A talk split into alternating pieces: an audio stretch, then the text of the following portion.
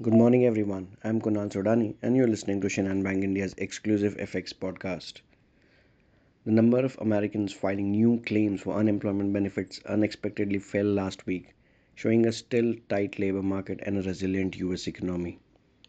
US GDP second estimate for the last quarter of 2022 was reduced to 2.7% from the 2.9% growth shown in the preliminary point.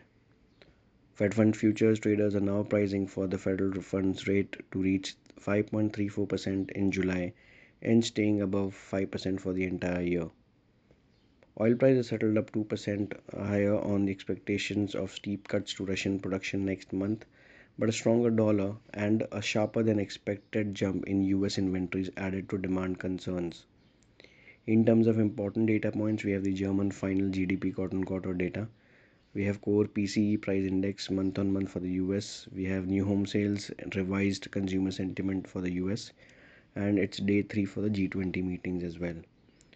In terms of the macros, uh, dollar index still continues to hover around and 104.5 levels plus uh, above those levels.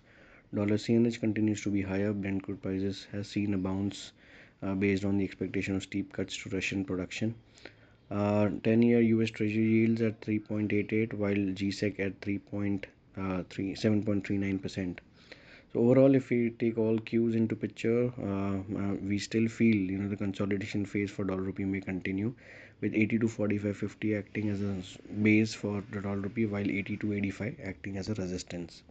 So that's all from my side, friends. Wishing you all a very happy and energetic day. Thank you.